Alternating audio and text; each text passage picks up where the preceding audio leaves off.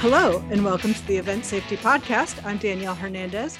And today, so guys, if you've ever seen Spaceballs, we're going way back, there's a section in Spaceballs where they're watching some video to figure out where the droids are. And they're in the past, and they're like, no, no, not there. And then they're in the future. And then they're like, when does this happen in the movie? And it's now. Everything that's happening now is happening now. And I'm doing the hand thing, guys, but you can't see because it's an audio podcast. We're going to talk about now um, and what's going on now in in our industry um, from a production and safety standpoint. And I have two fantastic guests with me today who are sort of ESA superstars. Um, we have Jim Digby, president and founder of the Event Safety Alliance, and Boxer Hardison, uh, founder of Bigger Hammer, who's also the ESA treasurer. So, my fellow board members, we are really not going to talk that much about board stuff today. We're going to talk about production, which is the background that all three of us are from. Uh, this is the ESA's 10th anniversary year. Yay! Yay! Uh, Yay. So, which is cause for celebration, although uh, born out of a need for improvement. And and I think we're at another place in the industry where we're experiencing some significant change and um, re-examining of of our reasonable practices and things like that. So, without further ado, Jim, I'm going to start with you. Can you introduce yourself and tell us a little bit about uh, what sort of work you're doing now? So I spent 30 years sleeping on tour buses, and I don't want to do that anymore. And I learned that because of COVID, right? I think, I think, uh, not to make this anything about COVID, but we all had a chance to pause and self-reflect. What, and, and there's this kind of newfound uh, understanding, I think, for myself, and I think I witnessed that out in the field of work-life balance, or at least like, where's my work-life balance, which is something I wouldn't have thought about prior to COVID. So coming out of COVID, the idea of going away from home and spending time away from my young children, 13 and 10, uh, was hard. It was hard to see myself doing that again. So I looked for opportunities where I could still do the thing I love to do, uh, second to parenting, um, and and produce shows that is, and and be a part of an ecosystem that delivers marquee events or live events uh, of of of scale but not have to be away from home for so much uh, time. So, would you say your most common title is something akin to production manager? Yeah, project manager, production manager, stage manager, staging supervisor, uh, you know, providing leadership of some sort in a system that needs to, needs to needs that either overall for the entire project or a portion of the project, such as delivering the artists. I just came home from um, the iHeart daytime stage in Las Vegas, which was 17 artists on stage in seven hours. Uh, and I was there for part of the build and I, uh, and for the production loadout. And I uh, ran two other um, stage managers alongside myself to get, make sure all 17 artists got on, had a good show, got off, got back in their truck and, and headed on down the road. So I'm So seeing. uh, go so. I, I know you're glad to be home, and uh, just in case anybody hears kids in the background, that's because Jim is celebrating being at home, and his kids are off school today. So we poorly timed we poorly timed this podcast for um I think Rosh Hashanah, yeah. Uh, yeah, yeah. and so now the kids are home and uh so there's background plenty of background noise as a result. which which is good. That's that's Which part of the joy of of being at home. Um, Yeah, it's great. So and having a kid with a drum set is always a, a gift that keeps on giving. yeah. Damn that Santa Claus. so boxer. Hey, Ta- ta- uh, Go ahead. as you said, uh, my uh, Jahn Hardison, aka Boxer, uh, founded Bigger Hammer Production Services in 1996. I s- early in my career, I don't know, was 30-ish years in the business these days. That sounds Very- painful to say. uh, I remember very much wanting to have had been in the business for 10 years, and uh, you know, you kind of blink an eye and uh, and all this time has gone by. But um, yeah, so I turned pretty heavy on my early career, but realized that I didn't want to be away from home for um for those you know long periods of time. Um, and so uh, started Bigger Hammer providing crew in Southern California in uh, like '96, and just to you know built it up over the years. And um, you know, mostly we focus on providing crew locally and across the country, and then um, we do uh, some rigging as well. And uh, I still do some one-offs a couple of year, um, some tour managing and uh, some stage managing. And um, yeah, it's an interesting time. You know, uh, Jim said earlier not to make this about COVID, but you know, it's the it's the defining of years It's of, like the of drum our set. It's the existence. gift that keeps on Yeah, giving. yeah, Yeah, you know, uh, there, there's a thing in in academic circles where something happens um, in in science fiction literature.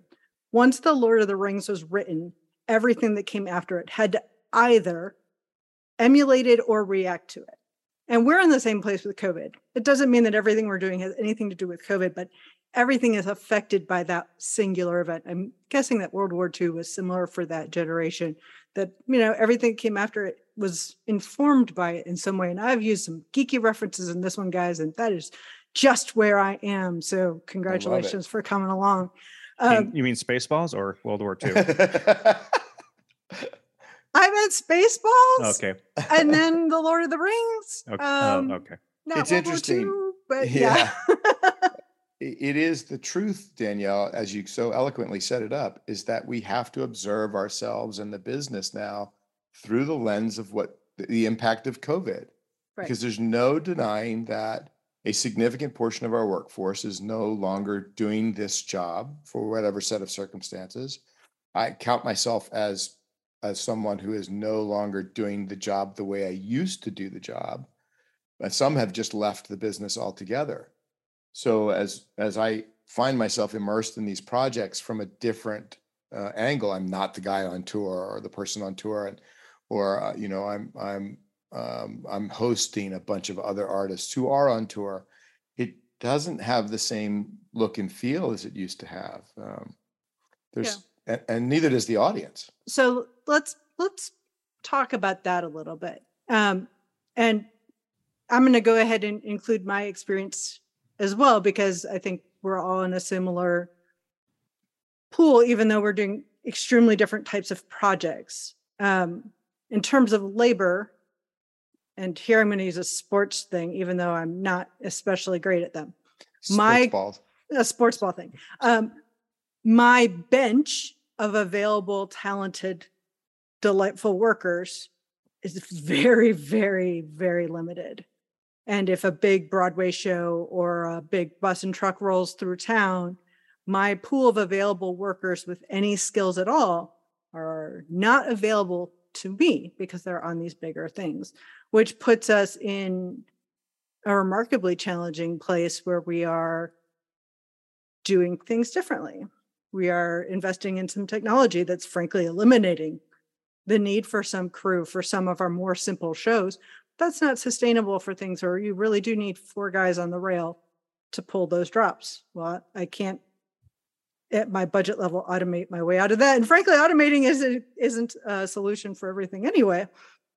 Um, so Jim, I know that project that you were just talking about that were you seeing on a on a different scale were you seeing similar challenges or was it a different type of experience what were you seeing that you can share Well, I think the, the most recent project felt closer to um, closer to what I think we were before COVID. But the, the, one of the first stadium shows I had a part in, I was doing the out as the promoter rep and a major stadium show, one of those combined acts. And it was only the fifth show in for this this collection of folks. And it was so intense and so the work was so nonstop for the touring team that doctors were being called in to lance foot sores right? So i know that sounds disgusting but it it speaks to i think the amount of work that they were attempting to undertake under conditions of just returning from covid with not enough experienced crew and crew who is experienced who hadn't been or is no longer used to being on their feet for that amount of time. Sure I know we're talking about a very simple thing, but you think about that. I remember my first days trying to keep up with an 18 hour day and having all manner of physical ailments as a result of that that slowed me down. But here was a collection of some industry professionals, some of whom I knew, who were like, I didn't sign up for this. I, I don't want to do it like this anymore. Mhm. I don't want to participate in 18 hour days where no one cares about my physical health, let alone my mental health. Sure. Um, and, and I had forgotten what I was putting myself through that COVID gifted me this new way of life that now I'm sacrificing again to be back out on the road. Um, and there was a tension level among the team that was didn't feel healthy. Were you seeing any um generational like like the the older hands were like this sucks, but I've done it before and the new ones were so what I'm seeing is the older ones going along with some of it, but the newer ones saying no. Well, uh, I see that in myself, right? I would consider, myself, would consider myself a seasoned one. Uh, I, I'm going to refuse to say older from now on. I'm just saying seasoned, right, Boxer? I'm I'm a seasoned one, and I I I still have no issue with the 18 hour day, except for the fact that my feet hurt. Um, but there is quite a bit of pushback from the less se- less seasoned folks to be on their feet or in an environment for that many hours 16 hours maybe 18 is a bit of an exaggeration but surely 16 So boxer, when you're scheduling crew, working crew, sending riggers out, what are what are you what sorts of things are you seeing? Well, it's it's funny. I was um, talking to a friend of mine who's leaving working for a promoter to go work for management, and um, you know, he was commenting that you know the buyers haven't slowed down; they're booking as many shows as humanly possible, and he was you know up against some show he was doing uh, out of town that you know was maybe going to be short like ninety percent of the crew. and had to send up a a nationwide, uh, you know, Did you say Flare. 99 zero? nine zero nine zero, like ninety percent of riggers That- and hands for a big for an arena show. That is And um, quite painful sounding. yeah, and you know, from what I've gleaned, maybe thirty to forty percent of our workforce left the business during the pandemic.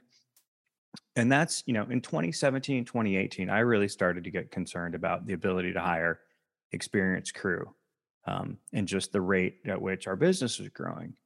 And, you know, take two years off and send 40 people to other industries and come back and make zero adjustments for the way we do shows, the amount of time we book them in, the size of the shows. Like, just literally, there's been no adjustments other than people don't lose their shit if somebody's late like they used to. I think that's basically the only, they're happy to have people there. you're uh, like, you're here. Go right, do this. right, right. It's not, you know, um, which is also a cultural shift. And, you know, we, how, you know, how do we maintain our standards with, you know, one hand tied behind our back? I think that really is the challenge. And then you're bringing in people from outside the industry. And that's the, the only time in our lifetimes from, you know, barring anything else where you're going to have this influx of new people all at once into the business you know this huge influx um you know you had an exodus and now we're reaching out to to bring people into the business um and you know you're seeing the experience level average a you know years in the business has got to be lower if you know i know somebody who is a special events um, a production manager you know and he left to go draft tents for emergency response from home because he like jim enjoyed being home with his family for the last two years and you know got he was supposed to be off and somebody got covid and he got dragged out to be on this gig and it was like you know his last hurrah was supposed to be the gig before that one you know um yeah. yeah production managers that have moved it's not just leaving the business it's also people who relocated a lot too um, but Yeah. you know you're, you're seeing it across the country um, sometimes i feel like it's it's you know i can only go off my experience so anecdotally sometimes you feel like okay we're getting a little equilibrium and then you know um, you're having a hard time filling a call that on paper seems like would be re- really easy to fill you know so it's just uh Yeah, more- I mean, still still My average call is four to six people. Yeah. That's not a huge call to fill, and yet. so let's talk Is it, about is it difficult to fill six people? yes. We- Yeah, yeah. So, Um, uh, if I can make one other observation that kind of dovetails into what Boxer's saying, you know, that I'm I'm also kind of hopeful that forever optimist in me, because this this last event this last weekend took, you know, four or five more vendors to fulfill a single task than it normally would. A tenting vendor, for instance, would normally do the whole site, and in this instance, there were two um, uh, you know, a staging vendor would normally get the whole site. And in this instance, there were four, including some of Boxer's people there.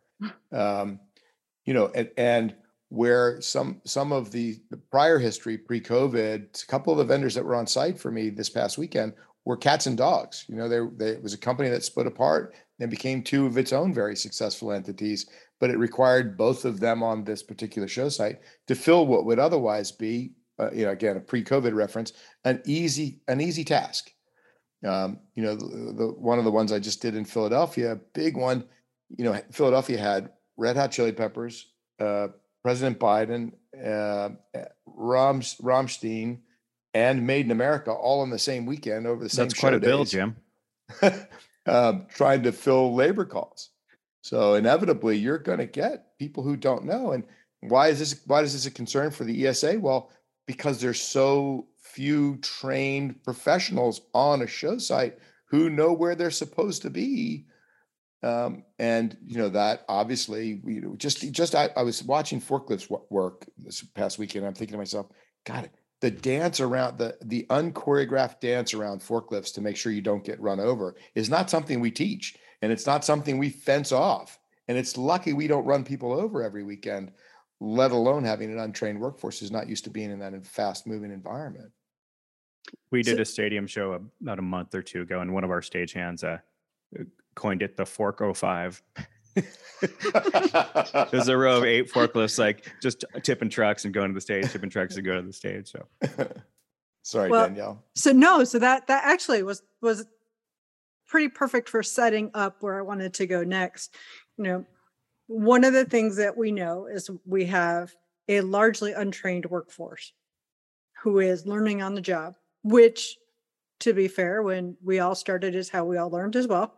Um, but there are fewer of the seasoned people to show them the ropes. What sort of trainings and briefings and discussions, you know, it's like I'm willing to bet that when you guys started like me, there was no high vis, there were no steel toes on our job sites. You know, riggers didn't, if they wore a harness, it was just the the little sit seat- harness. sit harness. You know, what's different? What's different about this group of people learning on the job? What are we doing better? Um, I think we're upfront trying to give people a little bit of a, a better um, perspective of what they're going to see on the job. That, you know, when I started, you just got a call and you showed up and you loaded a truck or unloaded a truck, you know, you're pushing boxes and I mean, that still happens to an extent, but I think the people that we reach out to, because as we, you know, over the last, you know, couple years, you know, came to the realization that you you're not going to be able to hire a hundred percent experienced people, um, relying more on um, their um, uh, personalities, on the softer skills. Right? You can teach people how to turn a wrench, how to push a box, but the softer skills, if the people with both of those attributes are not available, right, with hard skills and soft skills, then somebody that has the soft skills with the aptitude to learn the, the hard skills and just trying to, to filter that out and um, also trying to have a, a, hiring process that's that's less cumbersome but still gets really good results and that's a challenge or it's it'll never be sorted and something we continue to refi- refine. To highlight that point that you know our runway for mentorship now that our business lacks a formal mentorship kind of program which would be great if we could just you know that's where we're going to have to start because we're not going to get classes tomorrow but we could sure as heck be better about mentoring tomorrow but there was a longer runway like if you became a stagehand it would take you a year or more before you move up into something more relevant you'd have to be you know and every every company is different obviously but uh, that because we weren't so short for people, it, you could develop someone longer. You could make them test their skills five or six shows before you give them a give them a hammer. But now we're immersing new people into roles that are more complicated right away. You have to come and be able to do X now uh, without any mentorship or exposure to it, and, and I think that adds to the to the riskiness. I, I was taking time out uh, this past weekend and just teaching people how to operate ratchet straps. You know, Yeah. where where to feed the strap through, how to make sure that you don't bind the strap up in itself, and and then putting them through. Anytime anybody was standing around, I'm like, okay, come on, let's go learn how to do a ratchet strap, or let's go learn how to do this.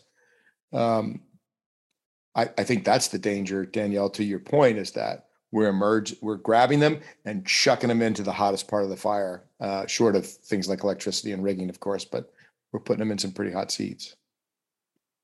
I mean, even with rigging, the, uh, just as many, if not more, riggers. I mean, you know, again, anecdotally, I heard, uh, you know, a lot of the LIATSE um, riggers locally in Southern California got uh, pulled into the uh, local 80, this the uh, movie and TV rigging because they weren't hit as hard as as live events, and And now it's comfy. yeah, hurry up and wait is uh, seems a lot better than a 6 a.m. pre-rig come back at 11 o'clock to load it out. Um, Yeah. And I don't know about generationally if there's a. I'm not a super believer in generations. I think people just are are people, and but I think that people's attitudes sh- shift regardless of their age. And you know, as you value your um, personal time a little bit more, Jim, and and all of us had a you know a chance to examine that over the last couple of years. Is people are more selective about the gigs they take. You know, they don't want to drive as far, and they They don't want to drive as far and and They- and conversely it has to be worth their time. right. And do either they want to And they- financially or right it gets them going do they or is it are they people that get motivated because they want to do a big rock show not that many people are that excited about doing you know experiential marketing events no offense to our experiential marketing clients Yeah, and I would I would say the third component to that is, am I going to drive all this way? Where is it worth my time to be treated like shit?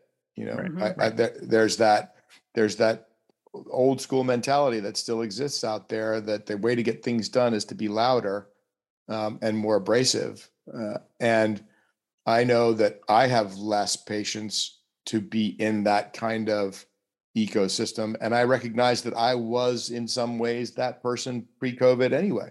So I'm super conscious of not trying to use aggression or trying to use high tension to motivate people um, because it's the right thing to do. And, and people are more apt to say, you know, no thanks. I, I don't want to be a part of this because I don't like the way you talk to me. Um, so I think that, you know, there's an opportunity here for a massive, there's opportunity here for a large rethink about the way we conduct our business, the way we treat the humans around our business and and what has value. And as people ask me what i want to do next you know I, I still don't know what i want to be when i grow up but i know what i don't want to do. I don't want to sleep on a bus unless it's absolutely necessary and that that person i'm sleeping on a bus for that artist has um, some redeeming qualities about them uh, and that the organization that wants to put me on the bus is going to treat me the way i want to be treated um, that's not how we made decisions in the past by and large So something that I'm seeing that's adjacent to this, but is a thing that actually gives me a little bit of optimism is that we're both in the ESA and other organizations have been ramping up training programs. And I have seen just an outpouring of interest. You know, we did a crowd safety symposium here at Furman with uh, Eric Stewart. and It was lovely and, and it sold out and we had a waiting list and and it was and people were so invested and i've seen that with a whole bunch of other training opportunities where people are like can i come what else are what else is going on um, you know people are already asking us about the event safety summit uh, for 2023 um, you know people are, are very interested in learning things and um, you know improving practices because because just like boxer with your hiring practices it's like we're never done. We can always Right. make it better and it's a as we learn more we improve you know know better do better. Um So I find that a small thing of optimism. It doesn't necessarily help us with the people just coming into the industry because a lot of times I don't think they have as easy access or knowledge of those particular trainings but the people that are hiring them are are re-engaging with that so i'm hopeful that a bunch of that knowledge will start being incorporated into their practices um, as well so little just one thing i want to touch on too is that because there's such an influx of people who are unfamiliar with the business you know not everybody's cut out for this freelance part-timey nature of you know the the original OG gig worker. they're they're mm-hmm. called gigs for a reason, you know. Mm-hmm. Um, and so you're also seeing people that try it on for size and leave, so that there's higher turnover. And so how do we how do we retain people? You know, um, some trade unions like uh, pipe fitters and stuff like that. They have these apprenticeship programs that people go through. You know, multiple years and you know our business has just never been set up like that you know at a venue you have a little bit more opportunity maybe like at a theater where you have some downtime or, or in can, a big city where where the yeah. ia local is really strong you've got a little bit more of that built in but that is not at all universal so yeah we're doing uh, on site um, we, we're doing um, you know phil van hest you know our our uh, safety manager you know he, so we're doing on site rigging ground rigging up rigging, rigging training um, and those are also you know we're always working to improve those and we saw some maybe some shortcomings on a gig we did recently where we're like okay yeah let's let's add that into the mix of what we need to train some of the newer people you know? Yeah um, i've, I've I, seen some things recently too where i was like oh i need to we need to fix that. So while i'm in this thing if you guys want to email us my email address is podcast at eventsafetyalliance.org and you can tell me about what great training opportunities you've found and what challenges you may be having or what fantastic successes because frankly there's been a whole bunch of those as well. I mean even though we are an industry that is somewhere between 20 to 40 percent of uh, experienced workers have left um, we're still doing some pretty amazing things uh, successfully so it's it's important i think to recognize those those efforts as well um, also please uh, take a second and like and review the podcast on on Apple Podcasts. It helps other people find it and tell your friends. And and last in the PSA things is, hey, we'd love for you to become a member of the ESA. You can do that on the website, which is eventsafetyalliance.org. Now back to current events. Um, so one of the things that Boxer said was, I think that that buyers are doing all the buying. That is a thing I've seen in in every market it's that every show that ever existed is is out and we've added some other things just for fun um it's been interesting to me that we are all saying the same things regardless of what aspect of the industry we're in that it's hard we can't get gear we can't get people um the audiences can be challenging to deal with and yet i haven't seen a lot of recognition of that in terms of how venues are operating, how people are adding shows. I haven't seen any changes in those things. First of all, have have either of you? And secondly, is is that even a conversation worth trying to have? So I'm I'm not sure I understand. I, I, I have observed that all the shows are trying to happen right now. and that, and that okay and and that that does not take into account whether or not all of the equipment or all of the humans are available right now i mean With there's no without question. resources do yeah, show. the, the, show yeah. is happening yeah. regardless as, of- as, previously described it took four vendors to do it it normally takes one uh, on this particular small festival um, so the context of your question is are the venues experiencing the same challenges? Is that well? Not, it, it's like, is there any recognition from promoters or venues or anything that the no, you, no, you guys should see the smirks on these people's faces. If they could, you know, if, if, if the buildings can do back to back to back um, events, you're seeing them do them. Yeah, yeah. In fact, I would I would argue the opposite, Danielle. I would say that there's there isn't it there is continuing effort to do as many shows as possible, even to the even to the detriment of the attendance figures. Yeah, because you, many of these things are happening with 50% people, you know, 50% of the t- available tickets sold or some variation close to that, but they're still going on. Um, eh, they're And is is a is it a bunch of this stuff? Do you guys think a bunch of this is because it's stuff that's been pushed off and they're just trying to get it done? I mean, yes or no. There's, you know, everybody who, everybody's out, right? Who, Yeah. and then um, You, you have people who went for like two, you know, they they sold two nights and they put a third night on sale, and then the third night's light, you know. So you're seeing some of that, which is stuff you always see, but it's people, you know, going for it. Um, you know, as far as uh, the, the buyers and the promoters, you know, just trying to put as many shows on sale as they can. You know, it's what they do.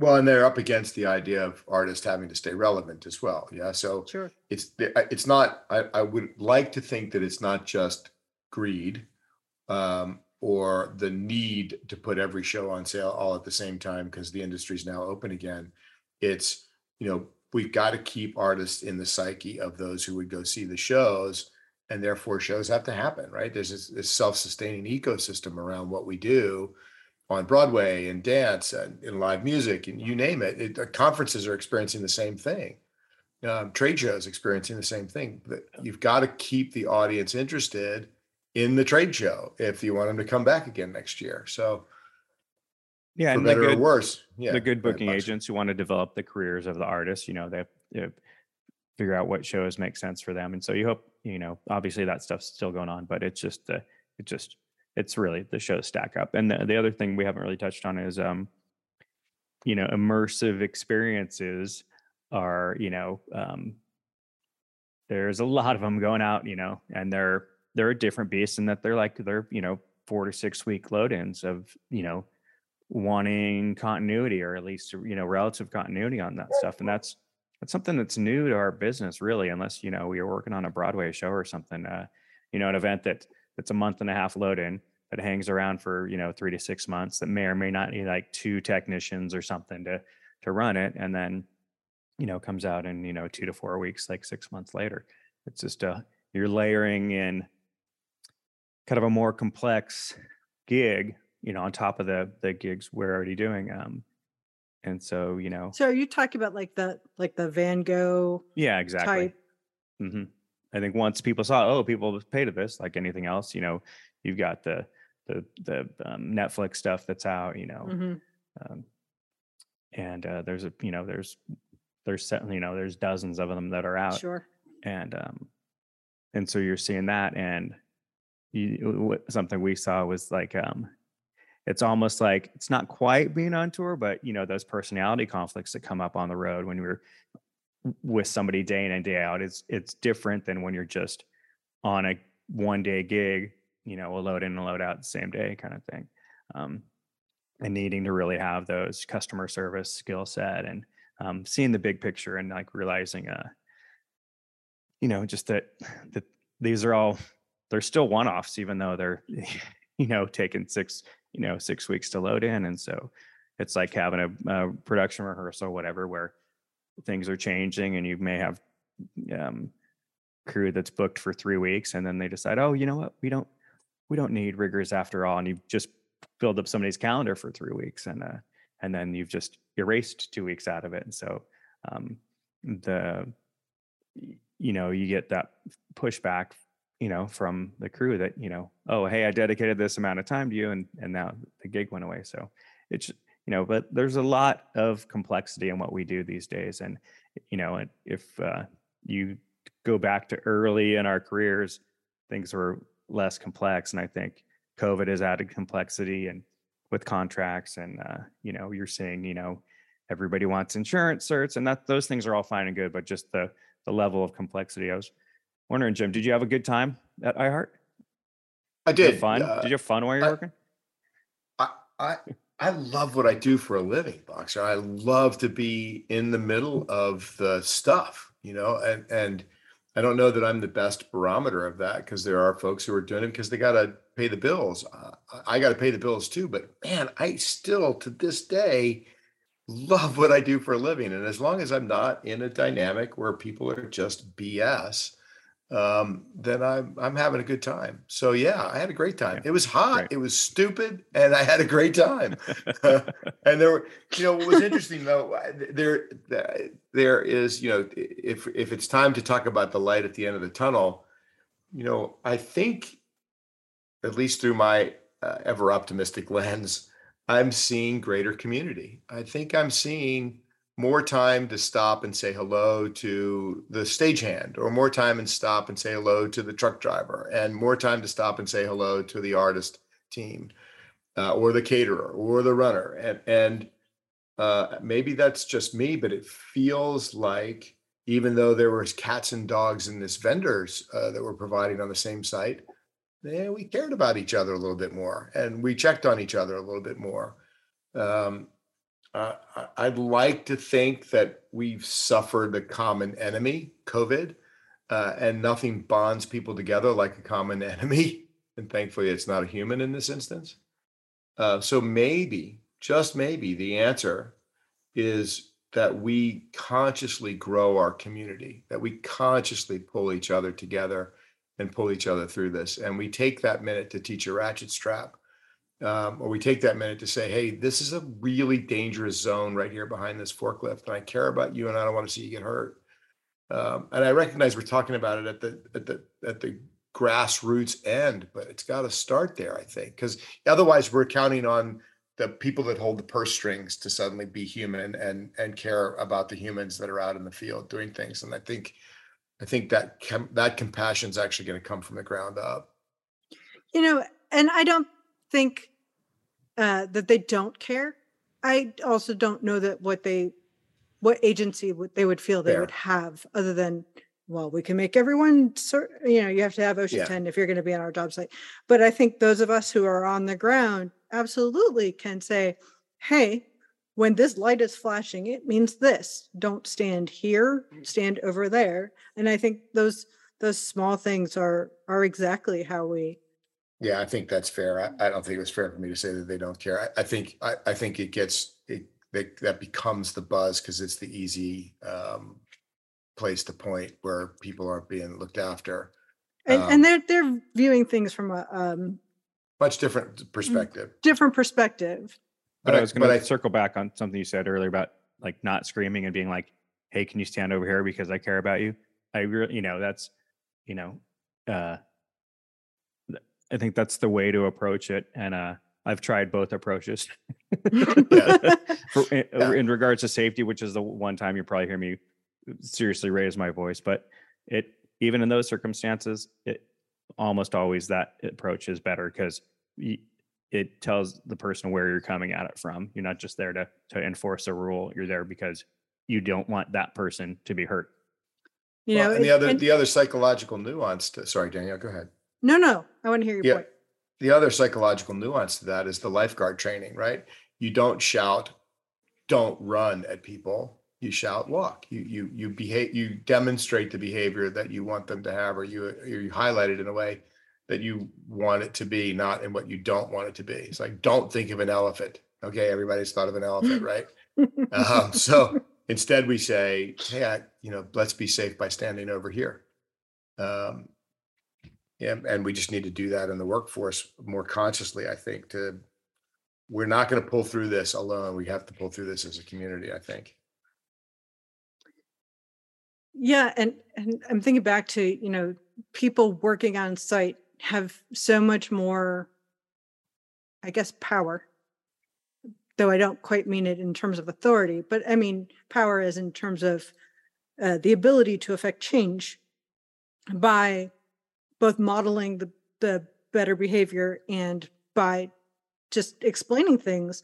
Um, I was recently on a site where I saw some things that I was uncomfortable with, but I was in no way able to, I did not have any power there to affect it. All I could do was sort of cringe and make yucky faces, which was not effective at all.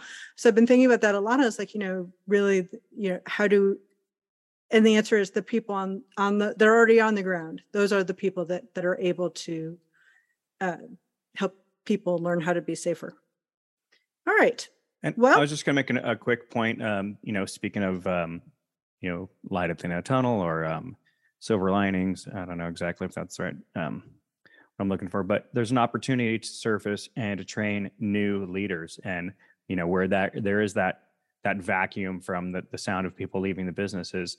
The new people that are coming in, they're the future production managers, crew chiefs, et cetera. And, That and they're us, what was it, 30 years ago?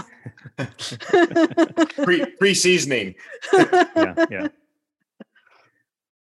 All right.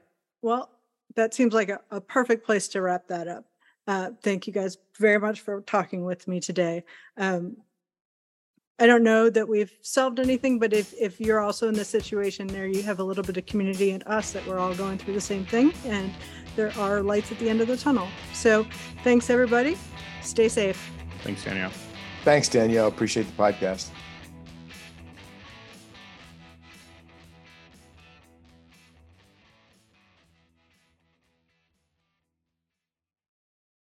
Talk about what you do when you're not ESAing. I just made ESA a verb, and that's fine.